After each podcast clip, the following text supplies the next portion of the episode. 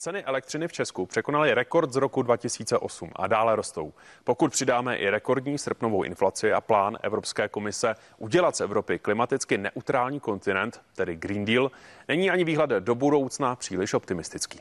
I v Německu je elektřina nejdražší v historii země. Český trh s elektřinou je s tím německým těsně propojený, takže i zdražování u našich sousedů je nepříznivou zprávou pro české průmyslníky. Co nás dál čeká, na to se teď zeptáme ekonoma Lukáše Kovandy. Dobré ráno. Dobré ráno. Pane Kovando, jak jsme zmínili, ceny elektřiny trhají rekordy. O kolik víc platíme například oproti Loňsku a můžete nám stručně vyjmenovat, jaké faktory za tímto zdražováním stojí? No tak v tuto chvíli, pokud se ptáte na běžné domácnosti, tak ty zatím příliš to zdražení nepocítili. To z toho důvodu, že e, to rekordní zdražování, o něm jste hovořili, se zatím týká velkoobchodní elektřiny, Nicméně to, že zdražuje takto dramaticky velkou obchodní elektřina, znamená, že v dohledné době e, budou to týdny, měsíce až roky, to dramatické zdražení pocítí na svých peněženkách také běžné domácnosti.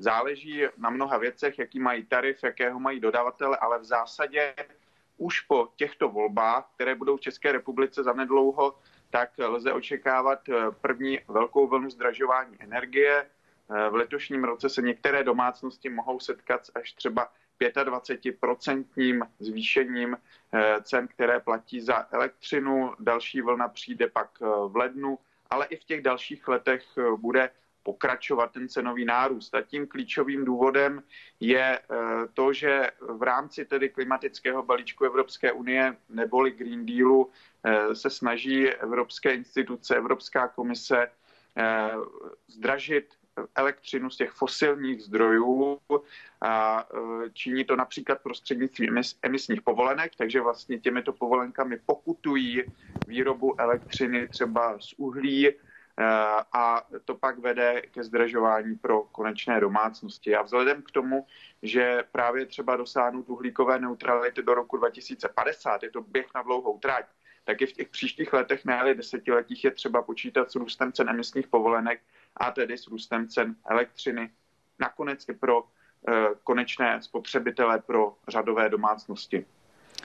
Mhm. Co teď určitě Čechy zajímá, tak je právě ten výhled do dalších měsíců, možná i let. Jakým tempem dál poroste cena energií a je vůbec nějaký předpokládaný strop, kde by se mohla ta cena elektřiny zastavit? Eh, bohužel eh, ta zpráva je nepříznivá, protože eh, ten růst bude dlouhodobý, trvalý. Není jiné možnosti. Prostě jestliže má Česká republika, Evropská unie obecně přejít na tu uhlíkovou, uhlíkově neutrální ekonomiku, no tak musí masivně, skutečně masivně omezit výrobu elektřiny z těch fosilních zdrojů, z těch neobnovitelných zdrojů a místo toho ji nahradit elektřinou z těch zdrojů obnovitelných. Ale to je samozřejmě mnohem nákladnější. Eh, tato elektřina v tuto chvíli na to vlastně nejsme ani technologicky uspůsobeni. Vezměte si příklad to, že minulý týden v Irsku eh, vážně hrozil blackout, a tyto eh, případy budou přibývat, protože Německo, a to je zásadní zdroj, který způsobí zdražování i v České republice, tak ustupuje a bude i ustupovat v příštích letech, ale i letos od provozu svých uhelných elektráren, ale také jaderných bloků, které ještě ve své zemi má. No a tento ústup Německa od této eh, tradiční, od těchto tradičních zdrojů energie tak prostě dramaticky zvýší cenu elektřiny také v České republice, ale bude to nárůst, který bude rozložený do mnoha a mnoha let, které nás čekají. Eh, takže každoročně lidé si připlatí za elektřinu, nelze říct nějakou částku, která to bude přesně v letošním roce. Eh, tady je výkyv patrný v souvislosti s pandemí, takže to může být až u nich 25 a 20 ale v těch příštích letech by to nemělo být tak výrazné.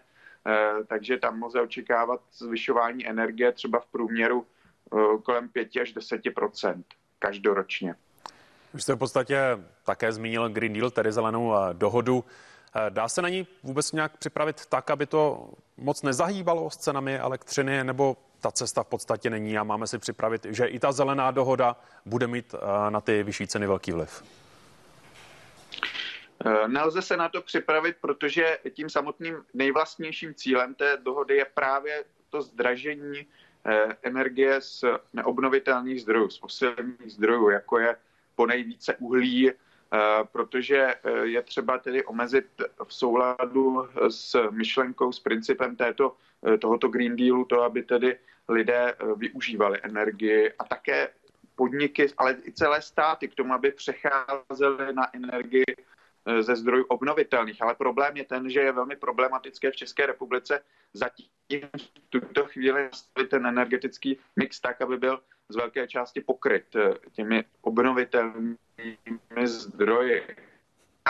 Například já, jak všichni víme, to zda se budou a kolik stavit eh, energetické jaderné bloky nové, ale i kdyby se stavěly, tak si to vyžádá dlouhá léta, než budou kompletovány, finalizovány a i v současné době vlastně Česká republika se stává stále závislejší třeba na plynu, eh, na ruském plynu, protože prakticky všechen plyn eh, dovážíme z Ruska a to je další problém té nové energetické koncepce nejen České, ale Evropské unie, tím toho Green Dealu, že vlastně nejen zdražuje dramatické elektřinu domácnostem a plyn také, ale také vlastně zvyšuje závislost České republiky a obecně celé Evropy na ruském na ruských energiích, na ruském plynu. Například demonstruje plynovod Nord Stream 2, který byl dokončen právě minulý týden v pátek a ten samozřejmě zvyšuje závislost západní Evropy na ruském plynu, protože ním bude přímo proudit z Ruska do Německa zemní plyn.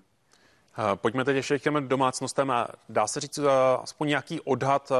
Zatím jste říkal, že příliš se to na našich peněženkách neprojevuje, ale ta doba přijde. Dá se říct, že třeba za rok budeme platit za elektřinu o třetinu víc nebo dvojnásobek? Jaký je ten odhad? No, bude to, uh, záleží na několika faktorech. Za prvé záleží na tom, um, vlastně jakou, uh, jaký má ta daná domácnost tarif, jakou má spotřebu, záleží hodně na tom, uh, zda elektřinu používá k běžnému provozu spotřebičů například, nebo zda také elektřinou vytápí, ale je třeba mít na paměti, že ruku v ruce s elektřinou bude zdražovat také zemní plyn, bude zdražovat také teplo, i když tam ty nárůsty už nebudou v případě plynu a tepla tak zásadní jako v případě elektřiny. Eh, nicméně eh, ten nárůst bude eh, v případě elektřiny v průměru řekněme letos kolem 20%. Nebude to pouze záležitost České republiky, ale celé Evropské unie. Bude to tedy něco, co se dotkne v průměru domácností tady u nás, ale samozřejmě někteří kteří budou mít dodavatele eh, třeba menšího, který bude chtít eh, nabírat tržní podíl, tak ten ještě posečká chvíli s tím zdražením, takže tě, tak, takové domácnosti zaregistrují třeba to zdražení až v příštím roce. Nebude to tak, ne, že by ze dne na den prostě všem domácnostem stouply ty ceny o stejnou částku, o stejnou procentuální částku. Bude to rozloženo do nějakého časového úseku, ale vlastně žádná domácnost neunikne tomu zdražení zhruba 20% letos v příštím roce a další procenta až desítky procent se budou přidávat v těch eh, příštích letech. Eh, takže vlastně není až zas tak smysluplné nyní nutně měnit dodavatele elektřiny s tou vizí toho, že snad, eh, jak si se dočkám, u nějakého jiného dodavatele levnější elektřiny, Eh, protože prostě to zdražení potká všechny nakonec a i když ti dodavatelé prostě si předkupují elektřinu a v tuto chvíli, a to je další důvod, proč ještě nepocitují domácnosti to zdražení, prostě prodávají tu elektřinu, která byla nakoupena levně, tak stejně tomu nikdo neunikne a stejně tedy nakonec všichni už budou muset začít prodávat i tu, tu současnou velmi drahou elektřinu, takže žádná domácnost vlastně neunikne nakonec tomu zdražení. Říká ekonom Lukáš Kovanda, my vám děkujeme za ten výhled do těch dalších měsíců i let a přejeme vám hezký den. Hezké ráno. Hez, hezké ráno, nashledanou.